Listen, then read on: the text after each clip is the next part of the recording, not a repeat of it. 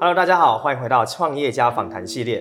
这个系列呢，都是基本上会邀请我们的绿洲学员呢来做分享，里面呢会有新创，会有二代转型，也会有一些比较特殊的行业值得跟大家分享的内容。那呢这一次呢，为什么我们今天做了这么的秀呢？那是因为今天的行业真的很特别哦。今天邀请到的呢是位在嘉义的丙生酒室的主理人，是一间日式酒吧。那呢他也是我们第5期的学员，所以今天邀请他来，想要听听看他在新创的过程当中，在这个比较我觉得蛮特殊的行业里面，他怎么在这里面呢去发展他的创业路径，也希望给观众朋友一些参考。所以我们现在呢就用最热情的掌声来欢迎我们的第5期的正明。大家好，我是丙生酒室的主理人吴正明。那目前创业了一间日式酒吧，坐落在嘉义市区这样子。我记得我那时候去的时候，他就是在那个嘉义火车站的旁边，对不对？那时候是有考量到说喝酒不开车，所以可以让大家在交通上比较方便嘛。对，也并没有，就是其实住到那边挺缘分的。OK， 就是因为目前在嘉义市。那个会有房子的人大多是老人，那一般来讲他们的观念还比较旧一点，就是说听到说啊酒吧，他会觉得说啊会不会是比较负面的事情，会不会吵啊，会不会打架闹事什么的，所以真的住到那边是很缘分的事情。房东也愿意就是说哎相信年轻人这样子。OK， 那也想问一下说就是你经营丙生跟开创它，现在到目前大概这品牌是多久的时间呢？到目前正式营业到现在是7个月，7个月，所以未满1年哦。我觉得这是一个非常新创的一个事业的状态。丙生本身虽然是一个酒吧，那它跟以往酒吧不同在哪里，以及你们酒吧主要在服务的项目大概是哪些呢？目前的话，其实只有提供饮酒的部分，但是应该说丙生酒是想要做到，就是说客人来不是只是为了酒精而来这样子。我希望就是说你可能是成为你生活当中的一部分，就是说它并不是必需品，但是可能是一个生活的调节剂那种感觉。等于是跟生活有做一个连接。对，希望就是说不会是说以娱乐为主，这样简单一点，就是可以像是晚上的咖啡厅的概念啊，就是三五好友可以去聚聚，聚聚或者甚至是一个人，对，一个人自己一个人去这样。那我也想问问正明，就是说，因为在短短的创业里面有那么多的项目，那你是什么样的原因当时候接触到这样的产业？基本上从高中开始就在接触，就是高中就读餐饮，对，就是读餐饮科，然后那个时候一定都会有一些所谓的社团，那我们最开始接触的就是所谓叫花式调酒。但花式调酒的话，其实它是属于表演性质，就是你可以说就是比较杂耍嘛，还是马戏团，大家都会这么解读。一开始先接触这一个，然后到后面开始就觉得说，调酒是什么？开始认真想去了解它，考证照，然后一直到大学也都是从事这方面，然后甚至觉得说希望有一些酒吧经验去找打工机会这样子。然后就一直做到现在。哇，那其实蛮久的。对。那只是我突然好奇一件事，所以高中可以那时候调酒是 OK 的吗？就是那个时候的规范是还真的是处于在说我们所谓的丙级证照，那个时候都还是叫调酒。那当然是后面大家有一些人会觉得说未满18岁怎么会接触酒精，会是后面有做一些修改，但是我还蛮幸运，在那个时候还就已经在接触调酒。了解。那据我的了解，就是说你除了从高中大学之后，你是不是其实在酒吧工作也有一些在海外的经验，是不是也可以分享？当完兵之后，然后也在台湾大概工作了1到2年的时间之后，就有一个机会，然后到日本留学，然后换了工作签证，在日本的饭店的酒吧上班这样子。那你觉得这对你后来就是以日式的方式呈现，你觉得它是有关联性的吗？应该是说它让我学到，就是一般的调酒师他们可能就是说哦，我的产品是调酒，那我就是想要把调酒做好。但是你到日本工作的时候，你会发现大家基本的观念就是说啊，他们就是觉得顾客是神。这样子，那他们，但是你会更细心的体现到，就是说服务客人才是第一线的事情，最重要的事情，而不是说一定要只是做好你的那杯调酒这样子。等于是他们反而更在乎客户的感受。对，这的确也是跟日本的文化有蛮深厚的关系。我们的频道也有蛮多在想要创业的一些新创者或者是准创业者啦。那当时候呢，你也有工作，如果在工作又有一技之长，其实收入相对稳定一些些，对吧？可是是什么样的契机让你决定说，我觉得好像我要自己出来做，然后呢，开始跳入创业这个领域？很多人迟迟在这一步出不来。那对你来说，你是什么样的契机？你决定我要做？这也要从很早之前就在想。我觉得很早之前，一般的年轻人有一技之长，我觉得多多少少一定都会有，就是说哦，想要一间自己的店，对，可能就是以前就只是做白，有点类似做白日梦。然后到后面开始有一些感觉，这个想法越来越明显，然后越来越有画面的时候，可能真的就是某一个契机，就有说，哎，那来就来做呗。然后但是前面的话肯定就是没有逻辑，就是说啊，我店里想要什么风格啊，然后想到什么就对，想到什么就是什么，不会就是先从品牌思维下手这样子。所以等于是说，好像觉得时间到了，应该要那个，就是觉得说好，好像可以来做做看那种感觉。那时候你都不会担心说，会不会像很多人观众会说，要有资金会不会很难啊？是，那会不会啊，就是经营不起来怎么办啊？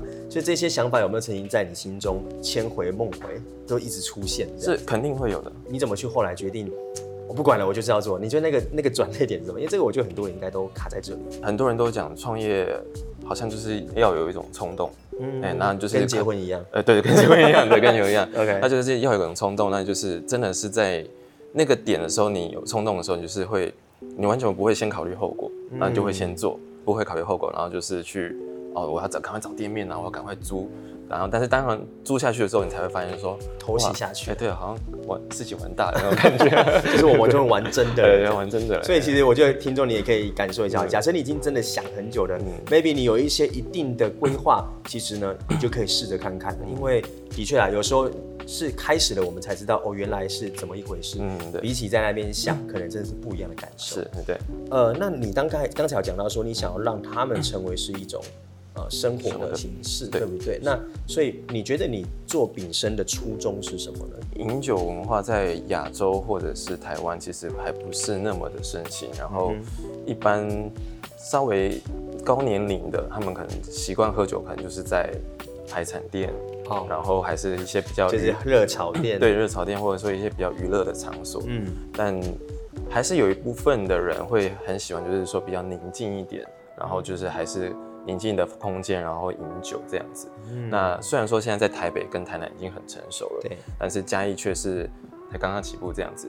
那我还是希望就是说，我调酒是从嘉义开始学习的，那我也希望嘉义也可以成为未来这种就是很有饮酒文化的一个县市这样子。了解，这个我一定要问一下，那为什么会叫饼生酒室？饼生酒室的话，就是我们在彰化20有一间葡萄酒庄叫饼生酒庄。那我也是曾经有在那边以类似实习生的方式在那边工作过。我觉得第一间店就有点像是，好像是自己的从以前到现在的一个累积整合这样子。然后那个时候就是觉得说，我不希望我的酒吧它就只是一间酒吧，我会希望它还有包含着一个传承的一个意念。然后就是觉得说，把饼生酒庄其实已经是一个品牌了，那我再把它延伸成另外一个形式的品牌这样子。我觉得也是一种感恩的心的感觉。对，所以等于是饼生酒室的这个创办人，等于是你有跟他去沟通这件事，他也是愿意支持，对，他非常支持。就是我原本自己很正式说，那个我可不可以跟你借名字？然后他就是没有想，就是说答应就好，那种感觉。哇，我觉得这个感觉很好就是不只是为了一个我创业只是要赚到钱，我可以生活，而是你反而把它当做一种生活的一部分，甚至是说有点像作品。我真的把它检视我人生的一个作品，又想传达说大家品酒的文化。对，我觉得到现在不知道观众有没有感觉，其实郑敏他是一个，我觉得他非常有他有一种气质在啦，就是想说怎么把这种划拳文化，但是品酒它本身有时候会带到的是生活不一样的层次跟体验这样子。接下来就要聊一件事，回到创业好了。那因为创业毕竟有理想是最棒的，而且也是一种很重要的事。可是常常很多事不是如此的一帆风顺啊。所以我跟大家分享一下，郑敏的创业，他刚才讲7个月，你回推你就知道，不就是去年我们最辛苦的那一刻，就是我们的 COVID-19 大爆发3级警戒的时候。那当时候呢，一定有很多的挑战跟挫折。是在这么艰辛的时刻，你已经头也洗下去了。那当时候你觉得对你来说最大的困难跟挑战是什么？而你是怎么样去克服它的？第一个当然就是资金的运用，就是说你肯定虽然一定会有资金，但是你就只有这么多，不可能在想说你还有更多，那你就要很细心的把它，这笔钱要到哪里去，你都必须得记录下来。那有些你可能只是预估它会不会超过，还是会比较少，你要很有弹性的去做调整。回想起来会发现这间店不是我自己一个人开起来的，它有得到非常非常多的人帮助，不然是家人也好，朋友也好，他们就是可能有送酒的啊，送器具的，送可能监视器的，甚至送冷气这样子。送冷气，对，送冷气，贵人，对，冷气超贵，真的是贵人。然后看到现在，可能刚开始前面也没有什么资金做行销，然后也是很多好朋友就是会一直不让你的分享 push 推荐这样子，然后才会到目前为止就是都是很稳定的状态。那因为资金，我觉得它也是在创业里面一个有点像是企业的协议啦。对，那资金有限的情况下，你遇到这个困难，当时候你的心境是什么？例如说三级了，你肯定要装潢嘛，你可能很多事情你也不能营运，你也没有收入。是对。那这过程中你的心态跟你做了哪些事情？应该是说那个时候你可以转一个心态，就是你可以想一下，就是说，因为我们是酒吧，对，所以就是说是被归类在不可以营业的状态下。没错。当然说很多酒吧就是开始他们要做一些外带调酒，那我那时候想说，也有想过说要不要做，但是会觉得说啊，大家都不认识我，不会想跟你买，然后你就会换一个心态想说啊，反正就算没有疫情，我也不能营业。那就慢慢装潢吧，把它做好，这样子。而且我印象中很多东西是你自己来的，对不对？就是可以自己来，就比如说像刷油漆这样子。其实我也刷过油漆。对啊，就是刷油漆。所以刷油漆，因为观众朋友看到照片，你会发现秉生它的韵味跟它的质感是真的非常细腻的。我想问一下，假设那时候三级它持续下去的时候，你弄好，那时候你心里在想什么？如果它没那么快。那个时候还真的没有想太多，只是就是因为每天还是你会要让你自己有事情做，就是变成说啊，工班有进来施工，那你就是每天还是就进去帮他们送饮料、送便当也好，对，然后就是偶尔当监工一下这样子，还是一直不断的去想，就是说要做好准备，等真的可以开始营运的时候，因为那又是另外一回事，然后你就要做好准备，我该做一些什么事情，有什么事情是我 lose 掉的这样子。我觉得这很棒，就是所谓的。在可控的因素下去做好准备。对，因为有时候我们在那边说啊，疫情来了，在那边空烦恼。但如果你什么就不做了，其实反而是浪费掉那些时间。对。那听起来你也算是乐观嘛？可以这么说吗？应该是，我不知道，应该是吧。就是像刚才讲的，就是创立一种拱大的感觉。对。但是我觉得这其实也很重要，就是我常常会跟创业者说，我们要乐观，可是我们也要现实一点。对。因为不可能乐观钱就跑出来嘛。对，当然。对，但是乐观的关键是支撑我们可以去。做一些其他的转念跟准备因为那时候其实正明有来跟我讨论过，不管是之后的运作的菜单啊，或者是一些流程，甚至在资金那时候筹备有没有什么方式等等。对。在这么多焦头烂额的时候，然后又有这么大压力，你觉得是什么样的信念或什么样的方式支撑你坚持说我要把它熬过去？那个时候有一点就是说，因为这个品牌已经不是我自己一个人的。它有承载，就是说秉生酒庄，然后会觉得就是说，一定要把它做起来，不可以倒下去。这个是我觉得是，好像会有一个责任在，已经不是只是对自己负责，也要对别人负责，有一种海贼王的感觉，是吧？就是要已经有一船的船员，对，跟理想，对 ，OK， 所以你已经不只是为了自己，对，哇，那听起来你也算是。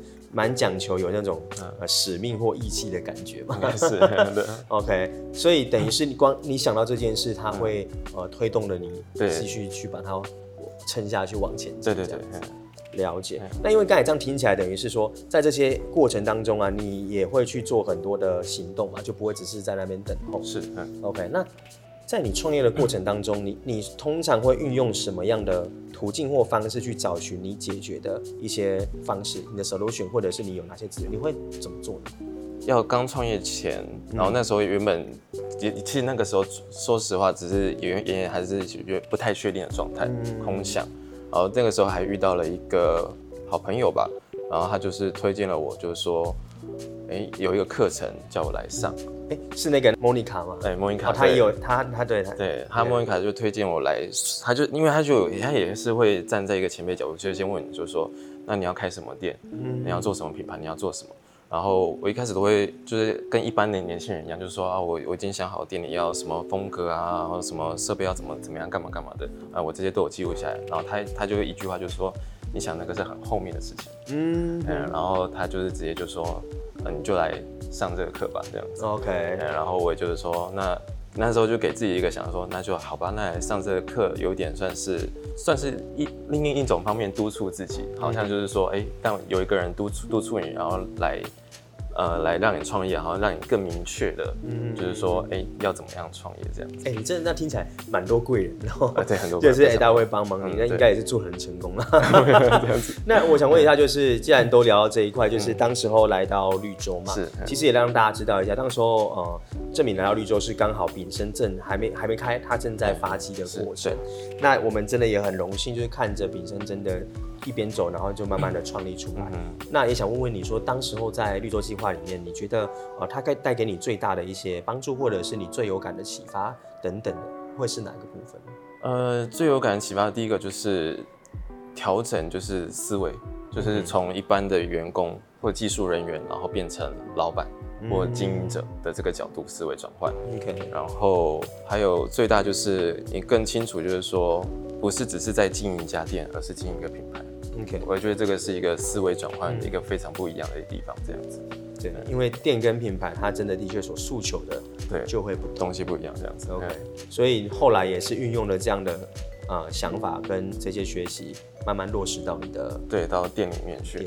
所以那个时候就会有一种觉得说，如果我没有上过绿洲，我真的没有办法想象丙申酒会是现在这个样子嘛，那种感觉。哇，有点感动。你知道，因为我说真的，就是当有时候听到学员这些创业者们有一些，他真的创业上真的有用到有帮助，其实我觉得对我们来说也是很大的一个鼓励，也是很感动啦。就是哇，我们都多希望学员们真的是学完这些可以发展的更好。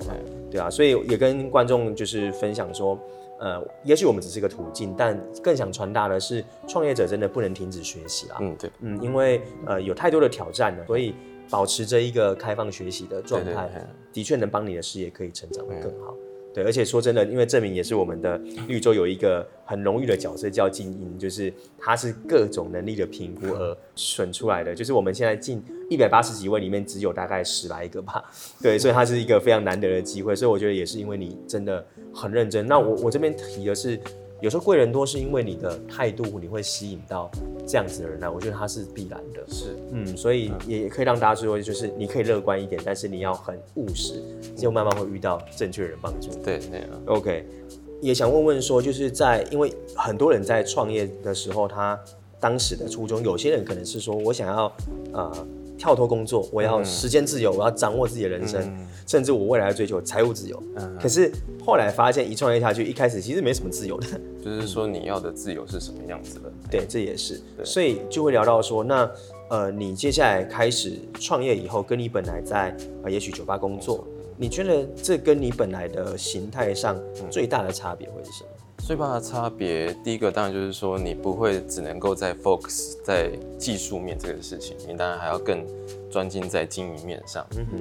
刚开始肯定，技术面已经很习惯了，那经营面可能还不习惯，所以你会有花很多心力在经营面上面这样子。我觉得有的时候它就会变成说，它好像变成是生活的一部分那种感觉吗？还是也就是说，好像就比较不会有说，我现在是在上班，还是我已经下班了？应该就是说，它会你更有目标。OK， 对，你一般当员工的时候就觉得说，我就是上班下班。但是你自己创业之后，你就会变成是，你上班你可能在忙第一线的事情。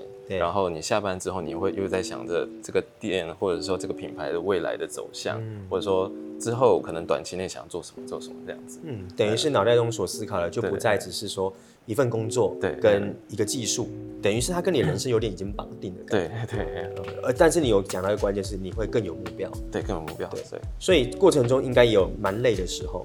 但是都是蛮短期的，是会有累，但是都很短期的事情。所以等于是说，反而很多支撑你的这些能量是不会让你觉得说好像很累，然后有点想要怠惰或等等。肯定会有怠惰的，就是说，就也会想要像一般年轻人就说啊，好不想上班那种感觉这样子，一定都会发牢骚，然后但是还是就是会会怎么讲？又更有责任，就是说我8点就是会开店、开门这样子，那我就是要负责任，就是我8点就是得开门这样。因为你的行业的整个职业的时间，它也跟一般的工作也许有些不同。对，在生活跟工作部分的平衡，那你刚才也聊到，它可能是已经是连在一起了， 对吧？那你的作息跟你的整个生活方式，你现在大概是怎么样？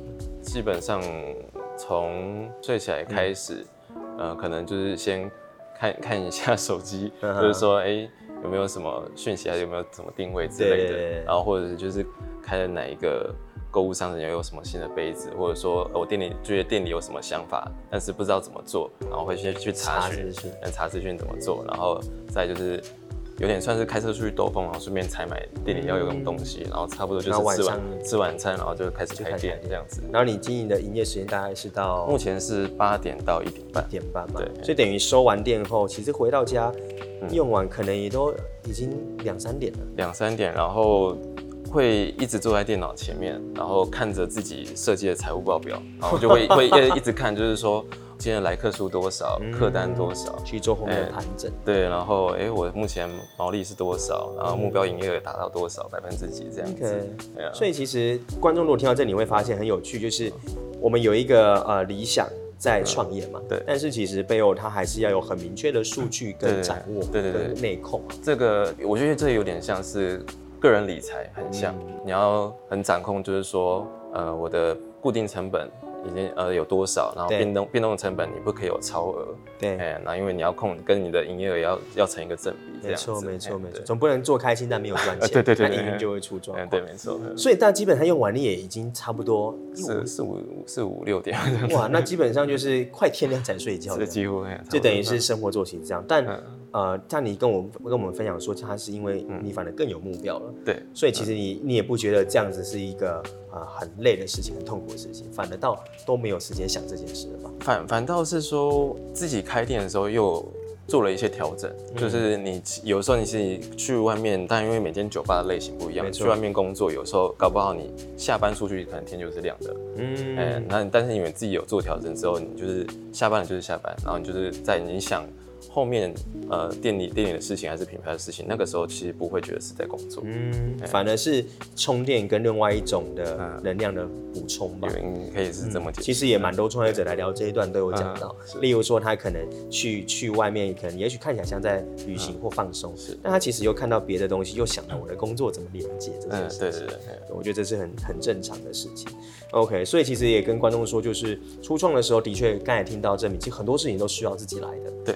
但是这过程中，你会比起至少在外面上班，你会更有目标，你会更充实。毕竟这是你有点像是我怎么经营好这个作品的概念这样子。这也是一个我觉得很棒的思维方式了。秉生现在7个月嘛，对吧？是。那营运上面的话呢，到接下来有没有什么样的计划，或者是有没有什么样的愿景发展？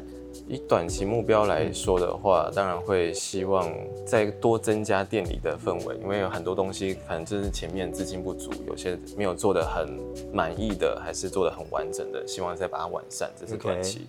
然后以长期来讲的话，虽然还在寻找，但是会希望就是说用某种方式让秉生酒室直接进入到你的生活，而不是。你必须得来到秉生，才能够享受秉生所提供给你的东西。那你觉得有什么样的人，你觉得他很适合来认识秉生呢？我觉得是以目前为止工作结束之后，你觉得是说晚上可能不知道要做些什么的人，真的可以来秉生走走。因为秉生真的是跟一般的酒吧有点不太一样的点，就是说我们真的不会是注重在于产品的特殊性，就是说有什么特别的风味干什么，我们就是真的是比较注重在于说，你怎么在这边是得到一个放松跟解脱的感觉，就是让他可能一天下来，慢慢的让这个感受跟这种感觉成为他生活的一部分。对。OK， 而且是可以得到放松的效果。对。OK， 的确啦，因为酒吧有时候去，大家会想到的是烟啊、酒啊，然后很吵啊。对，很吵。可是我们之前去过，我觉得它真的很有质感，就是。很安静，然后很温和，然后又是很多木质的相关的一些木质调的，所以其实是真的非常舒服的。OK， 那所以有这样的需求的话呢，真的会蛮推荐的，就在嘉义火车站旁边，走路几分钟，4分钟马上就到了。而且如果你开车去的话呢，基本上你在嘉义的伙伴哦，你可以去到那边后面就有一个停车场，所以也是非常方便哦。上次去那边，我去那边过生日。OK， 那最后我想说，因为你是新创嘛，我多问一个问题是。如果现在有观众朋友，他也是像你一样，他可能有了一个一技之长，是他也许也有一些想创业的念头，但他可能还停滞不前。你会对这样的朋友说哪些话来鼓励他呢？或者是你会有给他什么样的建议？想好你要真的要做什么，然后，你想要服务谁，然后问清楚自己是不是真的想做这件事情。OK， 对，而不是只是觉得好像可以。对对对，等于是说要很明确知道我做这件事情到底是为了什么，然后或者是有些人会觉得说我好像还不够好，好像还不够创业， okay， 但是对是蛮多人会这样说，对，但是我会觉得说没有什么时候是够好才能够创业的，真的是连到创业的时候，我也会觉得说我还没有到正常的经营，很完整的经营者，还是很完整的技术，但是真的是每次在做的时候，每次服务人的时候，你都会用心感受，你就会觉得说，哎，怎么样做会更好，反正就是我要做到今天比昨天好这样子。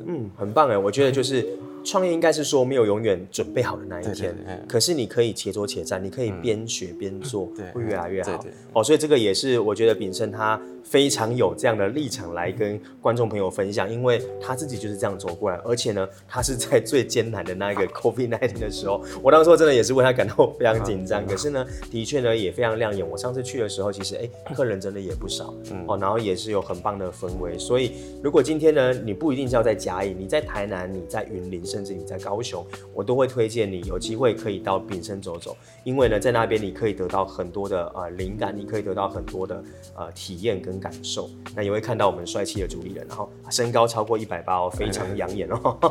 好啦 ，OK， 那今天其实也非常开心，可以邀请正敏来跟我们聊聊你在新创这个过程的一些体验跟经验分享，相信也对观众是非常有帮助的。好，那我们这一集也差不多到这里啦。那如果说呢，你今天对酒吧的经营呢也是有兴趣的话，我会推荐你，你也可以到秉胜，你可以去找他喝杯酒，然后聊聊他的创业故事，他相信是非常愿意分享给你的，甚至可以稍微讨教几招啦，就是交流。OK， 那或者说你真的呢，就是下班没地方去，也可以赶快过去了哈。那如果你有任何的问题呢，你可能不方便去了，也可以在这一则影片底下留言。好，那如果有的话，我也会跟正敏说，正敏也看得到，也许你也可以来一起交流讨论这件事情。好，那如果你喜欢这支影片的话呢，一定要帮我们按赞、订阅加分享哦，那开启小铃铛，那也可以把这影片呢分享给你身边准备创业的朋友，希望呢透过今天的访谈也可以帮助到他。OK， 好，那今天非常谢谢正敏今天来哦，让我们今天的访谈都可以调卡冷萃出啦哦，好不好？那我们就跟观众就是说声晚安，拜拜喽。OK， 拜拜，谢谢。